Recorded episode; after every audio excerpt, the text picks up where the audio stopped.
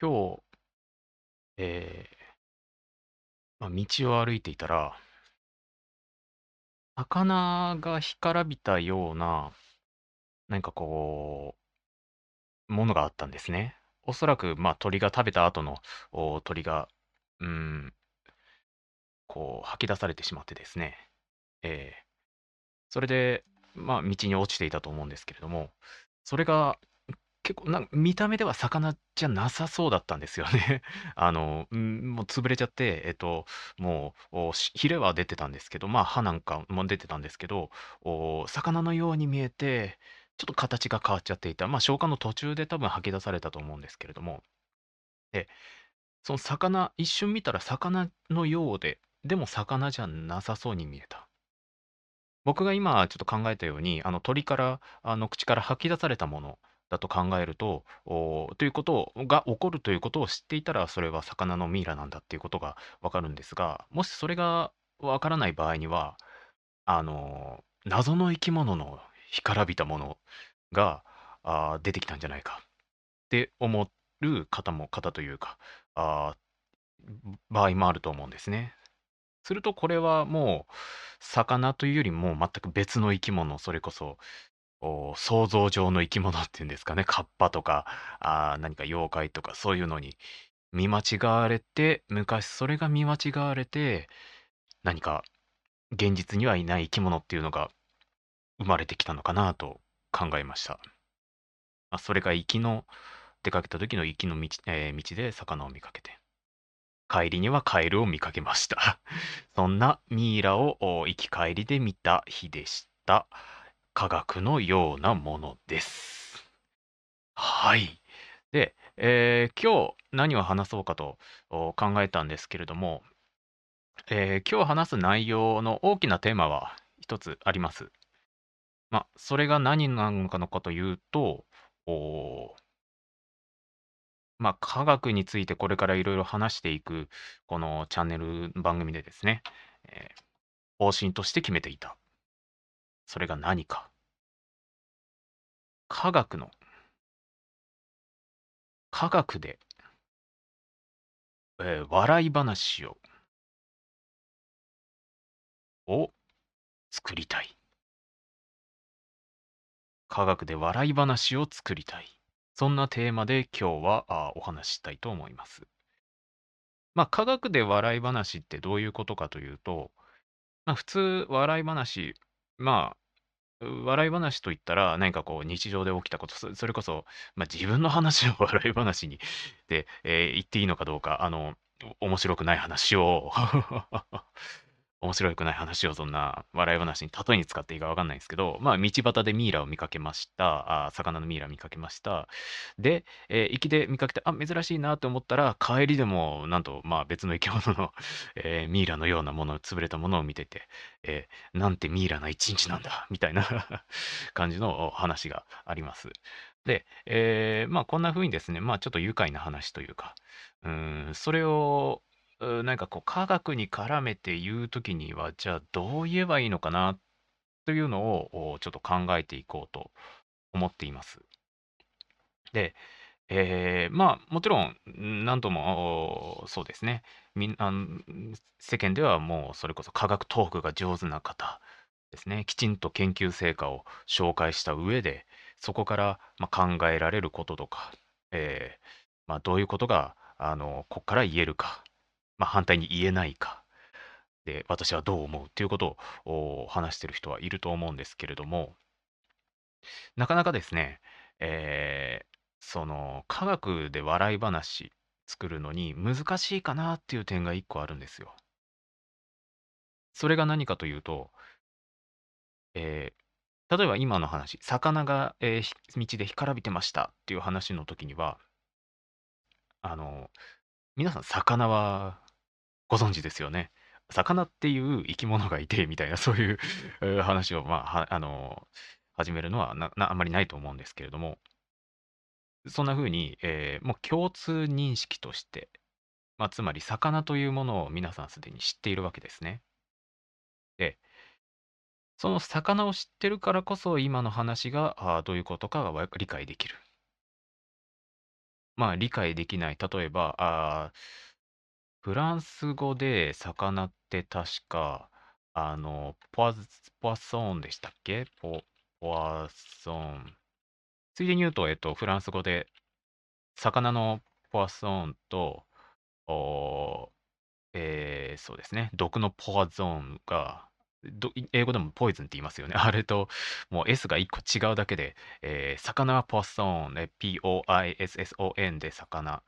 で、えーパソン。でも毒だと P-O-I-S-O-N でポゾーンで、えーえーまあ毒っていう、まあ、ちょっとした小話なんですけれども、えーそんな風に魚と毒とが違いますね。で、うん、話を戻すと、お魚っていう、まあ、言葉を知ってるから、あ、魚が干からびてるんだなってわかるんですけど、ポソーンが干からびてて、ポソンって何？みたいな。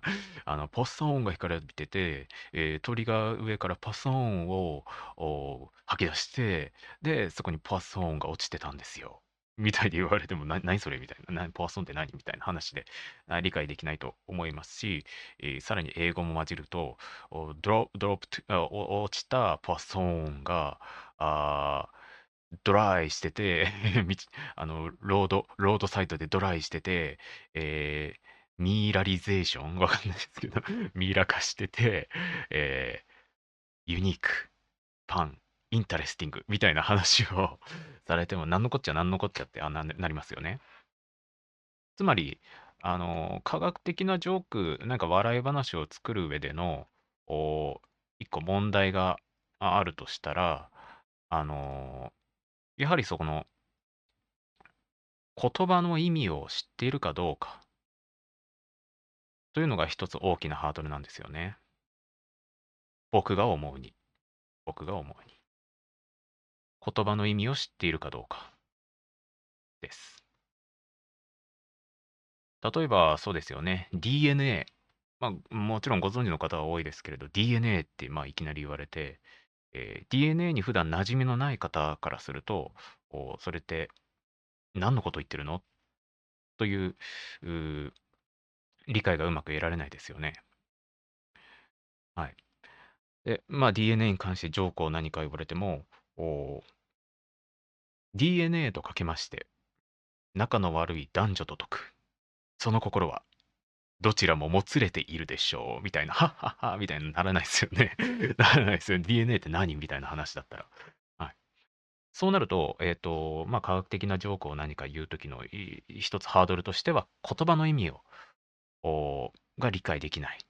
まあ、あるいは知らないときには、なかなかその話が笑えないというのがあると思います。ジョークに限らず、まあ、えー新しい内容を授業で理解して読んでいったりとか、そういう時にも、あのそうですよね。わかりづらかったら、それは、なかなか、うん、えー授業とか、なんか頭に入らないと思います。そういった意味だと、やはり、まあ、言葉の意味をどう理解させるか、ということになると思います。言葉の意味を知らないから、えー科学的なジョークがなかなか言えない。まあ、科学に限らずですけど。するとこれ逆に考えると、言葉の意味を、えー伝えるような、伝えるまたは、あの想像させるような、まあ、トークの仕方なんかはいいのじゃないかなと思います。想像させる。はい。先ほどもそうですよね。DNA とかけまして、仲の悪い男女と解く。その心はどちらももつれているでしょう。みたいなあの言い方ありましたけど。ってことは逆に、まあ DNA っていうのは、あ、もつれてるものなんだなっていうことがイメージしやすいと、しできると思います。はい。実際そうですね。DNA って、あのーまあ、紐状というか、糸状というか、まあ、長くつながっているものなんですよね。あちなみに、えっと、DNA、そうですよね。生き物の中にある、まあ、設計図みたいないろんな情報が載っているものなんですが、まあ、ものとしては長い糸のような紐のようなものですよね。で、それがきっちり紐うん、まあ、もちろんある程度は、あの、ヒストに、うんうん、くる車ってあの、車チンというか、あの、まとまってはいるんですけど、ミシンの糸みたいに、ミシンうん、そうですよね、例え話として、ミシンの糸みたいに、くるくるくるってなってるんですけど、おお、それは、ま、生き物によっては、ああ、そんな感じじゃなくて、もっと、その、糸を出した後に、くねくねくねっと、糸がヒューっと出たと思ったら、ああ、それがなんか勝手にくるくるくるって丸まっちゃいますよね。ごにゃごにゃごにゃっと絡まっちゃう。まあ、そんなような状態で、えーあることもあります。ま、もつれている状態っていうんですかね、もつれ。DNA のもつれ。まあ、そのもつれているってイメージから、もつれ、もつれとは何か、うん、何か、あの、他の言葉あるかな？まあ、男女のもつれがあるな、みたいなことで、えー大喜利として、大喜利っていうフォーマットって言っちゃいますかね、型を使って、えーまあ、そんな情報を、まあ、言うということをやりましたね。うん。なので、えー言葉の意味を知らないことで笑い話が作りにくいっていうことは、まあ、反対に考えれば、意味を伝える、想像させるような笑い話を作るのが一つ方法なんじゃないかなと思います。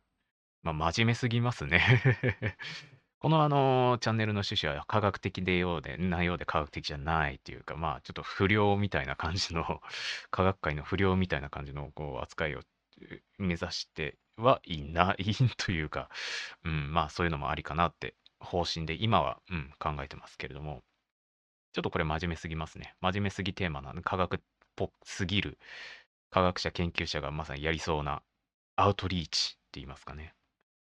えーまあ、あの理解を広めるための活動にちょっと近くなっちゃってるんですが、まあ、こういったことをちょっと今日、今考えてみようかなと思います。さあ、それでですね、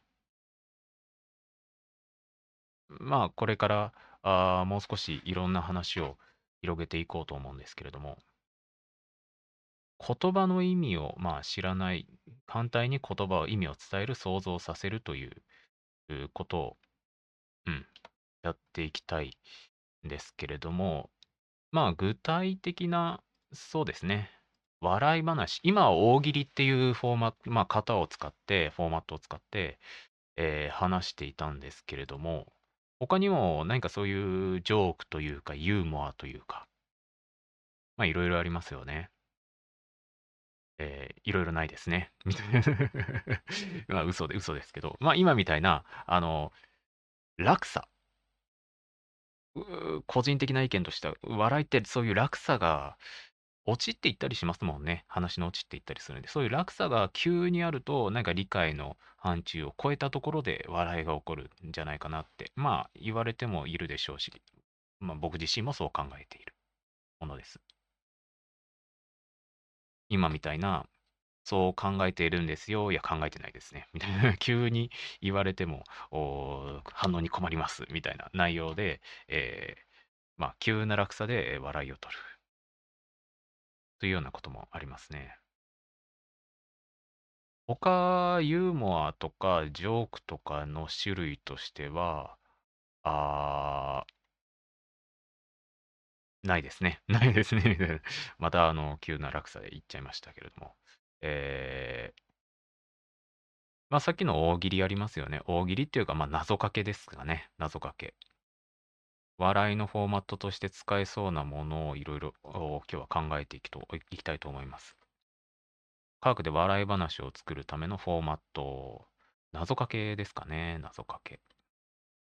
だ謎かけってちょっと難易度が個人的に高いんですよ。今みたいな DNA と男女のもつれっていうことを言ったとしても、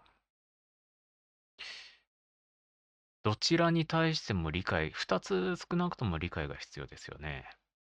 あの、言いたい、伝えたい科学のことと、えーまあその、かける方というか、なんとかと解くの方の知識も必要じゃないといけない。これ他になんか思いつくのありますかね？うーん、うーん。他は、他は。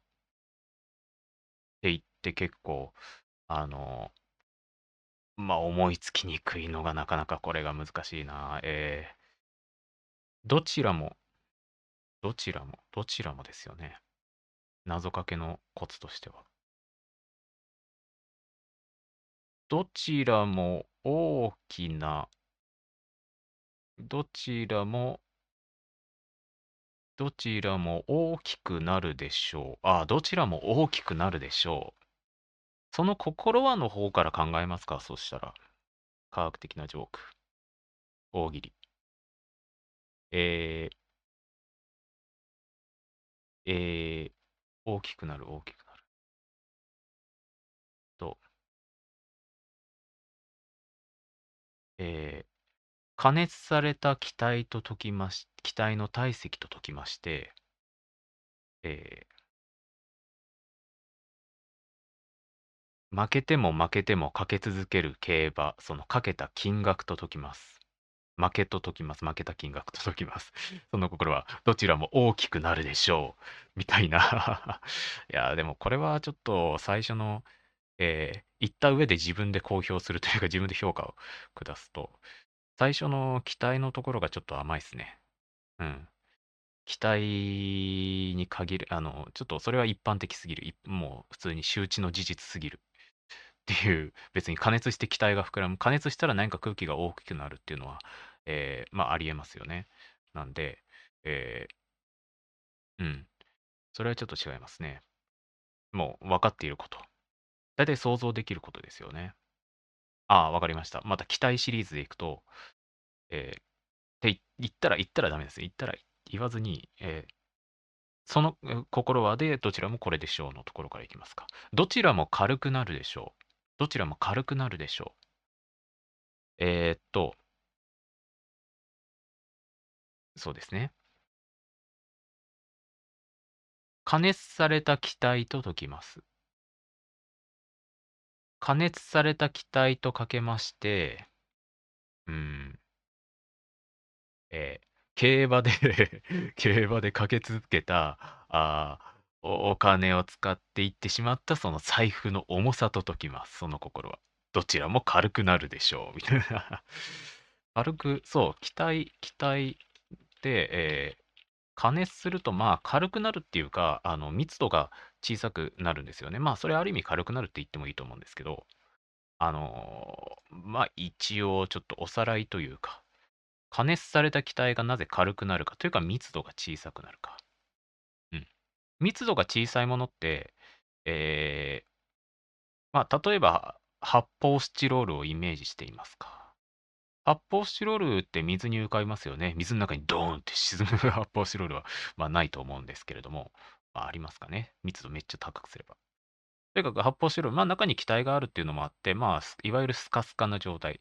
スカスカな状態なんで、発泡スチロールは水に浮くことがあできますよね。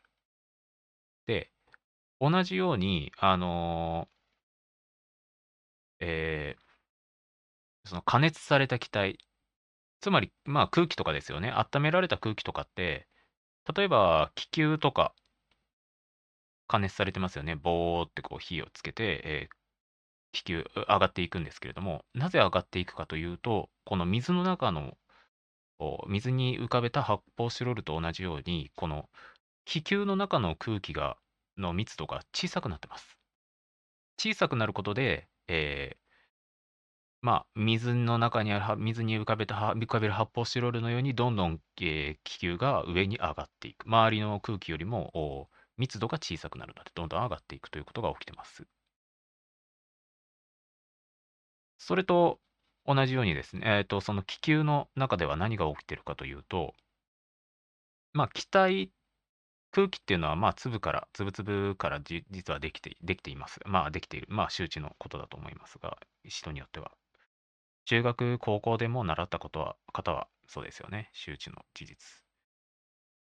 ある場所の中に、あの、そう、中に気体の粒々がある。空気の粒々があると。その空気の粒々、まあ、ある時にですね、ある時にこの粒々を、まあ、観察したとしましょう。そのある面積、場所の中では、粒々がある数いるとして、ええーわかりづらいですね。いくらにしましょう。いくらにしちゃいましょう。もう粒っつったらいくらでしょう。昨日食べたんで。個人的な。はい、意見ですけど、えー、粒、イクラが、箱の中にめっちゃ動くイクラがいます。箱の中でめっちゃ動くイクラが、あめっちゃ動いてるんですね。ピューって動いてる。箱の中でめっちゃ動くイクラは、温めるともっと動くイクラになるとしましょう。熱のエネルギーをもらったイクラがめっちゃ早く箱の中動くとしましょう。箱の中動くとしますね。で、えー、そのイクラ動いて、うわー、イクラ、うわー、ママどこ？みたいな感じで、サーモン、お母さんどこ？みたいな感じでイクラがうわーって箱の中でまあ動いてるとしましょう。で、えー、そのある、ある時点で、それを、時間をピタッと止めます。ピタッと止める。お母さん、お母、お母、みたいな感じで あの、イクラを止めます。止めます。で、すると、中でですね、えー、箱の中にいるイクラの数はじゃあどれくらいになるのか。もちろん、あのー、ある温度の時、全然寒い時ですね。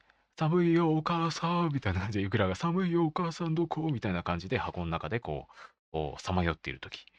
皆さんゆっくり歩いていくので、寒い時、歩き遅くなりますもんね。とでもいくらでも、いや、いくらは歩かないけど。まあ、あの、とにかく箱の中に、えっ、と、歩きが遅いんで、箱の中にいるイクラの数は、あ箱の外から来るイクラの数と箱の中にいるいるイクラの数は、まあ、ゆっくりな動きなんで、それだけ、まあ、うん、中にたくさんのイクラがいる。温度が低いときは。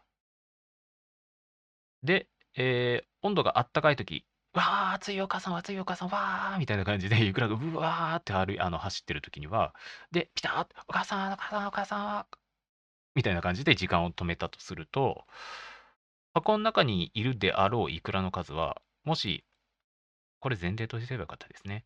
この世の中にいるイクラの イクラの人数が、イクラの人数が同じだとしたら、あのー箱の中にいるイクラは、いるであろうイクラの数は、もちろん、あの、確率的にまあ少なくなる。と。もし、ある、そうですね。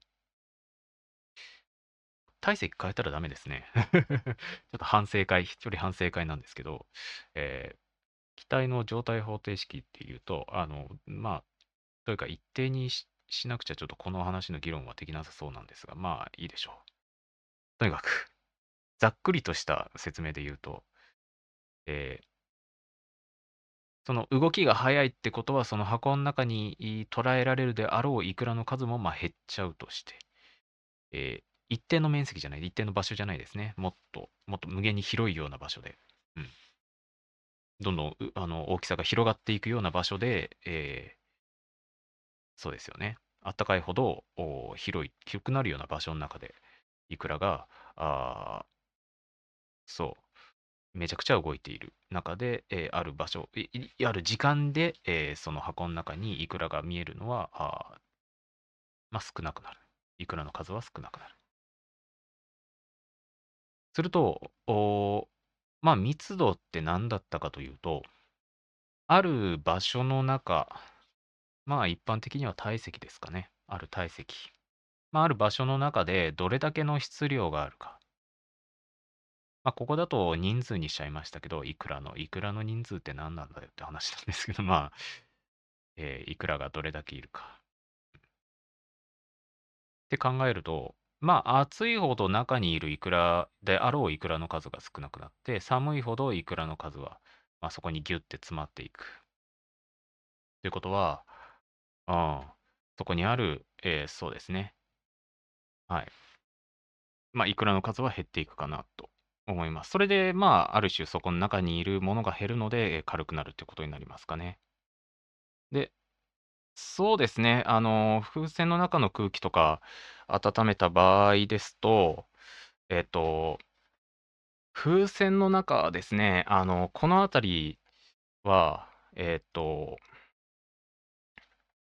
風船の中の空気をそうですね、温めた時は、その中にある、その粒の数って言いますかね、それは変わらないんですよ。はい。その中にいる粒の数は変わらずに、えっと、まあ、体積だけがどんどん体積が大きくなっていくように見える。とすると、要は、あの、まあ、気体の分子ですよね。気体の分子の粒々の数が変わらないっていうことは、あの、そこにある、まあ、ものの重さって言いますかね、総量、うん、全部の数を粒の数にしちゃうと、その粒々が、そう、の数が変わらないので、えー、浮きはしないですかね。うん。はい。っていう予想を立てます。あの、この、そうなんですよね。番組というかチャンネルというか、だいぶ無責任です。申し訳ないですけど、無責任な、あの、なんで、えー、私はこう思いますみたいなことをできるだけこれまで学んできた知識をフル活用して、できるだけ真摯にはお答えするつもりなんですけれども、まあ、間違ってる可能性もあると。はい。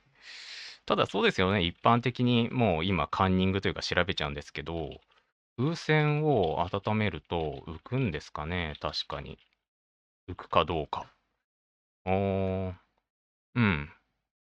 そうですよね。空気を温めると軽くなるって、まあ、言われていて、えー、そうですよね。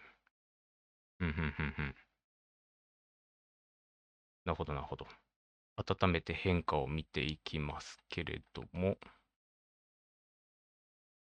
まあ、こんな時は、うん。例えば、なんでしょう、確かに温めた風船が浮くかどうか。こういう時、いい考え方としては、うん。すごい雑に言っちゃうと、お餅が浮くかどうか。お餅が浮くかどうかですよね。お餅が、あの、温めたお餅がぷかー浮いて、あの、お正月の風物詩として、温められたお餅が今年も大空高く浮かんでいきましたみたいな あのニュースがあったら、それはまあ驚きなんですけれども、なんで、あの、まあ、経験的にですね、経験的に考えたら、まあ、浮かないでしょうし、えー、まあ、実際問題というか、つぶつぶの分子の考えでいくと浮かないのかなと、うん、思います。はい。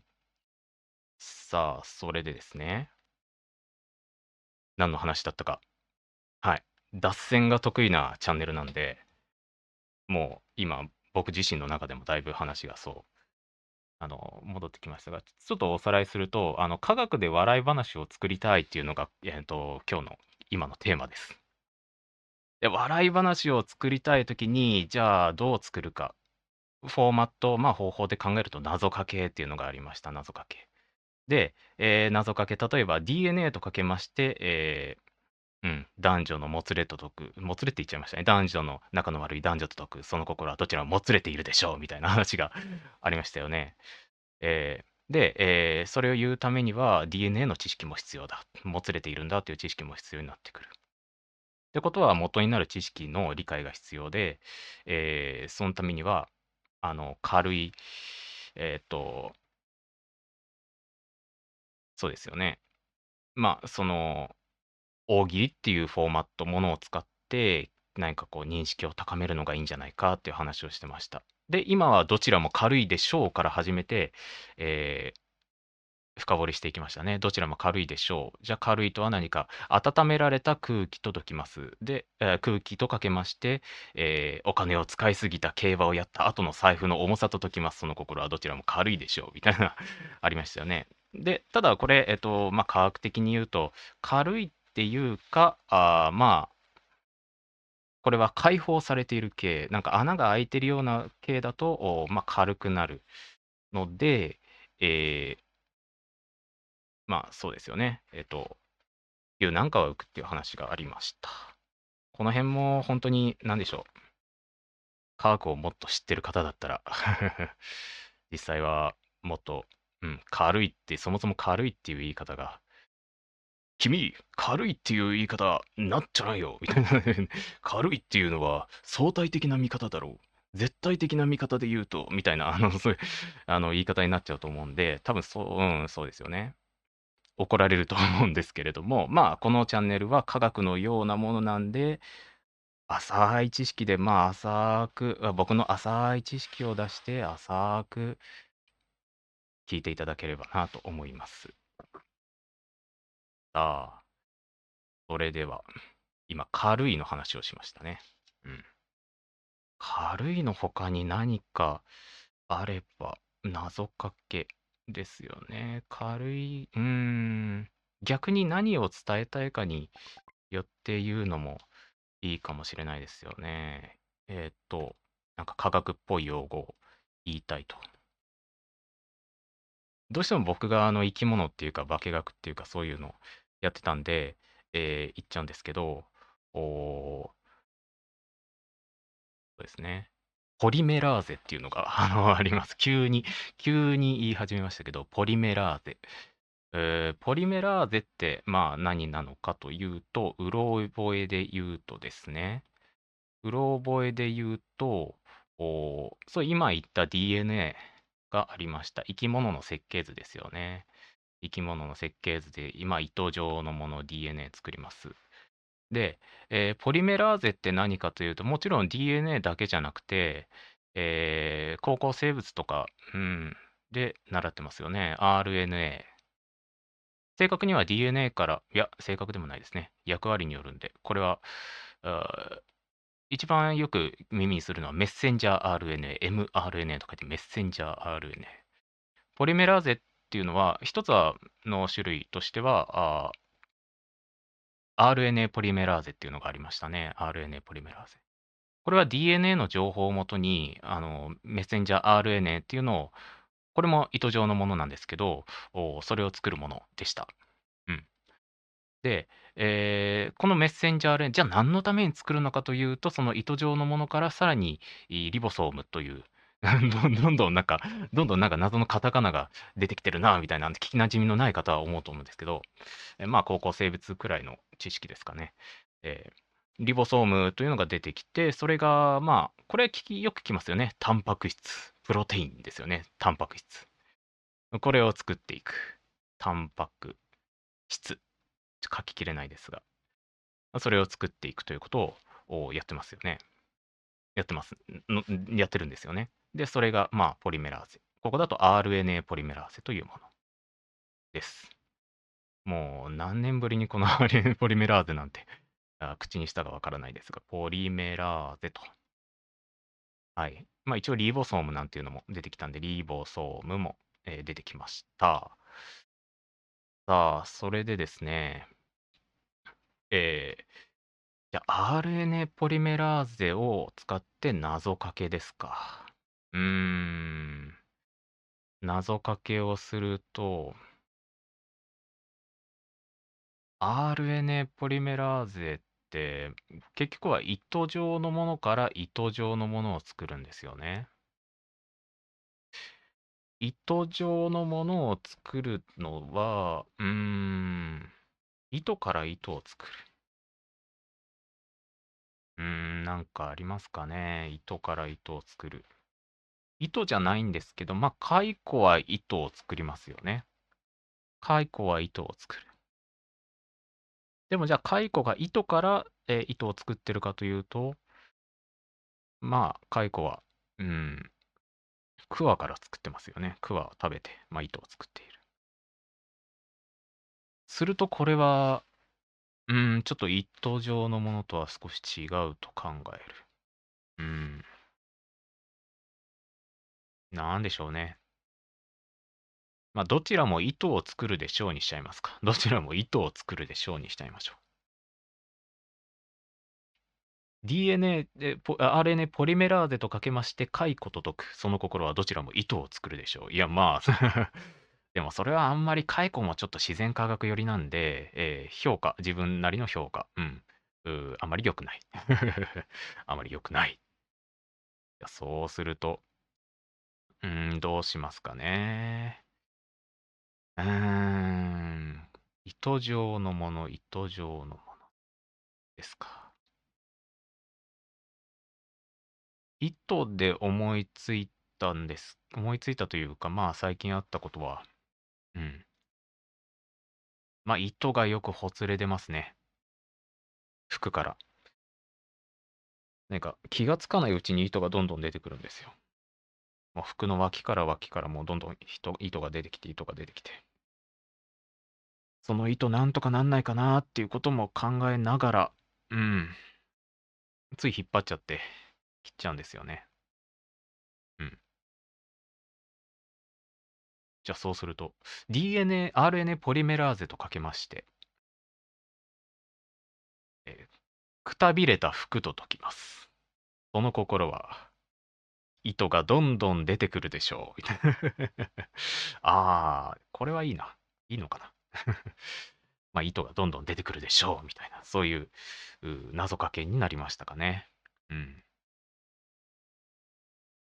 というふうに、えー謎かけでちょっと考えてみましたが、謎かけむずい。謎かけはむずいという、えー一つの結論が得られました。そうですね。なんとか、えー謎かけ、科学謎かけをやっていきたいですが、まあ、それはまた、どんどん後ほど後ほど考えていくことにしましょう。一旦ちょっと謎かけは置いときますか。では、謎かけは置いときまして、次どんなことやりますかね。よいしょと。えっと、謎かけの他にはどんな内容があるのか。お笑い系だと。どんな内容があるんですかね。ああ、どうか。うーん。謎かけ以外だと、まあ、ダジャレですかね。何か言葉遊び系。ダジャレで考えますか？ダジャレ。科学ダジャレ。科学ダジャレってなんだ？科学ダジャレ。DNA。DNA。うーん。つい自分が馴染みあるんで DNA ばっかの話になっちゃうんですけど、DNA ですよね。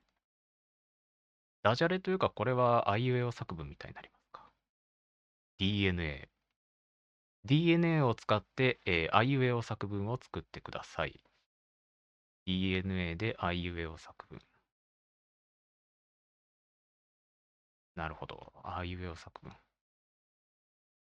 DNA であいうえお作文を作りましょう。というテーマが与えられたとする。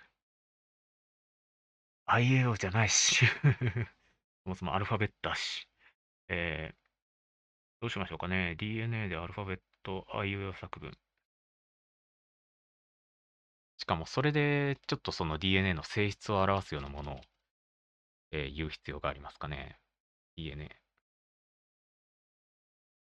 D はなんかでも日本語だと D ってどんな、どんな時も、どんな時でも。どんな時でも、うん。DNA はどんな時でもどういう性質があるか。どういう性質ありますかねどんな時でも何があるか。うーん。どんな時でも、どんな時でも DNA はまあ生き物の中にはある。どんな時でも20歳になっている、日本歳になってるかというと、そうではないんですよね、DNA って。DNA 普通、まあ普通というか、あの、さっき糸糸状、紐状って言いましたが、あの、2本の紐が合わさってるような形をしてるんですよ。ね、DNA。で、その2本では、ずっとじゃあ2本かというと、どんな時でも2本ではない。1本になる時もある。地上のもつれから 男女が分かれるみたいに DNA も2つ合わさっていたものがあ1つになるみたいな そういうことがあるんですよ。なんかあいう作文とかよりこっちの方のジョークがいいな で、えー、じゃあ DNA どんな時でも DNA どういうのが DNA と言えるかというとなんでしょうね。どんな時でもうーんどんな時でも、どんな時でも、何が起こっているか。長さを保つ。うん、そうなんですよね。長さを保つ。DNA って、えっと、まあ、デオキシリボ核酸っていう物質ですよね。非常にざっくりした、まあ、図で言っちゃうんですけど、なんか四角いこんな感じの分子があって、それがまあ、つらつらつらーと、まあ、つながってつながってつながって、みたいな、つながってつながってっていうのが、まあ、DNA になってるんですが、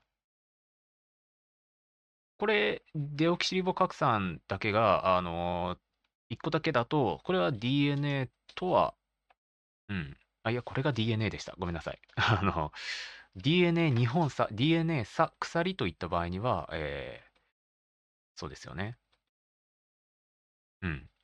DNA、まあ、1本差、2本差って言ったりするんで、で、DNA、ってことは DNA、デオキシリボ核酸というのは、常に長さは保たなくても、その、糸を作いわゆる糸を作ってる、まあ、1個だけのものでも、これは DNA と言える。っていうことは、長さは保ってないですね。ということで、これは使えない。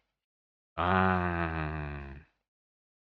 っていうようなことをやって、なんかこう、知識を深めていくっていうか、広げていくのが、教育上いいんでしょうけど、あんまり真面目すぎるのも、趣旨には、うん、趣旨には合わない。趣旨には合わないんですよね。うーん。じゃあ、長さは保たない。長さは保つのはダメ。なんでしょうね。どんな時でも、どんな時でも DNA 何がのどうなってるか。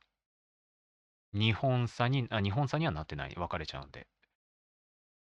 肉眼では見えない。いや、見えますね。えっと、実験やって、に、見えるというか、まあ、集まってるものが見えたりはしますね。ブロッコリーとかバナナとかすりつぶして、えーアルコール入れて、こう冷やしたら、DNA っていうか、まあ、ヒストンとかと絡まったものが見えてくるんで、それは、見えるっちゃ見えるし、あの、原子間力顕微鏡とか、急に、あの、なんか顕微鏡の名前出しましたけど、まあ、電子顕微鏡とか原子間力顕微鏡とかで、顕微鏡で細かく普通使う顕微鏡よりは細かいもので DNA そのものは一応見えてますし、えー、染色体としてはですね、光学顕微鏡、普通、いわゆる実験室で使うような顕微鏡でも見られている。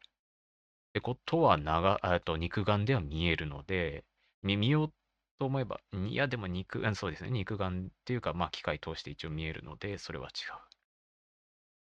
どんな時でも日本にある。まあ日本にはありますよね。日本には。そりゃ、日本になかったら僕ら人間は、日本人は、あの、なんでしょう。DNA じゃない生き物ですか。うん。DNA じゃない生き物。なんでしょう。機械からできている。我々日本人は機械からできている。我々日本人は古代日本人が作り出した古代機械から作られた動くロボットなのである。そうですか。そうですか。えー、日本、日本に作られてるでもないですよね。うん。N めっちゃむずい。N めっちゃむずい。あ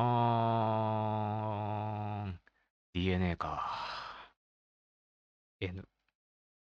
肉眼で見えて日本差でもあるし、肉体にある。肉体にはまあありますかね。どんな時でも肉体にある。うん、まあちょっと N ばっかりでもあれなんで、こう進めちゃいましょうか。どんな時でも肉体にある。アンチ気象。最後適当、超適当、アンチ気象、アンチ気象。どんな時でも肉体にあるアンチ気象。それが DNA でございます。なんちゅう結論だよ。うん。あいうえお作文。DNA であいうえお作文を作りました。ああ、あいうえお作文もなかなかこうしてみると、うん、確かにその知識が必要になってきますね。っていうか、基本的に科学で笑い話作るときには、ていうか科学用語ですか。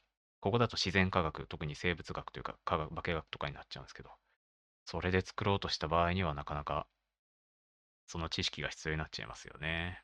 うん。なるほど。なるほど。じゃあ、あいうえお作文、やっぱりこれも一旦ここまでにしますか。あともう一個くらいやって終わりにしますかね。じゃあ、科学で他に何があるのか。てか、笑い話に何があるのか。さっきからちょくちょくやっている天丼はまあ笑い話というか、うん。ですよね。同じことを繰り返す。男女のもつれ。今日何回くらい言ったかわかんないですけど、男女のもつれを何度も言うことで繰り返して繰り返して、うん、重ねていく。それが天丼ですかね。他はじゃあ、うーん、なんでしょうね。まあ、サクッと遊べるのがいいですよね。しりとりなんかはまあやりやすい、えーものですよね。うん。科学用語しりとり。えー 大体なんとかの定理とか、あの、なんとかの法則とかになって えー、えー量子力学とかになって、だなんか句がめっちゃ、あ、句がめっちゃ出そう。句がめっちゃ出そう。えー、クワインのツボボボルツマン定数う、う、う、う、う、う、う、う、う、宇宙物理学、宇宙工学、く、く、く、く、く、クツワムシ、急に 虫の名前が出てく、ツワムシ。まあ、てか科学って何でもありなんで、これ何の用語でもよくなっちゃいますね、これは。科学しりとりは。まあ、な、何学、なんとか学しりとりにしますか。えっと、生物が、まあ、個人的にそうですね。興味のある生物学しりとりにじゃあして、クツワムシとか、まあ、いきますか。し、し、し、し、しですか。し、シートン。あ、ダメだ。が出た、うん。動物機のシートン。いやー、ダメか。シートン、トンネル効果、か、あ加減法？みたいな。うん、科学しりとり。さあ、どうでしょうね。まあ、ダジャレ、ダジャレか。ダジャレですか。ダジャレ、電子、電子。うん。ニュートリノ。うん。トリノで新しい粒子が見つかんだ、見つかったんだって、そうだよ。ニュートリノ。うん。ニュートリノって、名前の由来なんでしょう？ニュートリノ。えーっと、あ、ニュートラルから来てるんですか？ニュートリノ。じゃあトリノではないってことは、まあ、一応、うん。まあ一応、今のに、あ、トリノ出てきたんだっていうのは、本当のこととは違うってことで、うん、ジョークにはなりますか。まあ、面白くないっていう 一番の問題がありますが。うん。うーん、他笑い話、笑い話ですか。ちょっと今日のおさらい、ちょっと先にやっちゃいましょう。今日というか今のおさらい。今のおさらい、科学で笑い話を作りたい。で、作りました。その1が大喜利。大喜利ですよね。で、えー、2つ目があいうえお作文をしました。で、さ今、サクッとちょっとやった。あ、あいや、しりとりと、で、さっき一言だけくっそつまんないこと言った あの、ダジャレ、言いましたよね。この4つ試してみたものの、まあ、個人の技量に結局寄っちゃうんでしょうけど、なかなか難しいですね。課題は何だったか。課題は何だったかというと、用語が、用語の理解が先決しちゃう。どうしても理解が先決しちゃう。うん。先立つっていうんですかね。DNA ってことを知らなければ DNA に関して何かジョークを言われてもなかなかわからない。この辺はなんかこう教育的なあんま教育に良くないチャンネルにしようと思ってるんで、この番組っていうかチャンネルは。なんで、あんまり真面目なことを、うん、えっと、言い過ぎてしまうのもちょっと趣旨に反しちゃうんですが、えー、用語、うん、このあたりは学習効果で言うと、まあ、アクティブラーニングですかね。ちょっと流行りっていうか、まあ言葉使う。アクティブラーニング。何か言葉を言って、言葉をテーマにして、自分で何か知識を作り出すことをやっていく。そのためには、その言葉の理解が必要で、で、それを使ってちゃんと辻褄の合ったというか、論理的な話のジョークを作っていくことになりそうですね。うん。それがまさに教育効果としてはいいんじゃないかという提案を、はい、うん、しますね。科学で笑い話を作るというのは、用語の理解が必要である。そしてそれを言うことができるのはその用語を学んで初めて、まあ、あるいはその過程で学ぶことができるというう真面目な話になっちゃいましたね。ちょっとバランス保つために、えー、うん、バランスを保つために、まあ、そうですね。ダジャレで締めますか。ダジャレ。じゃあ、科学ダジャレで話を締めます。うん。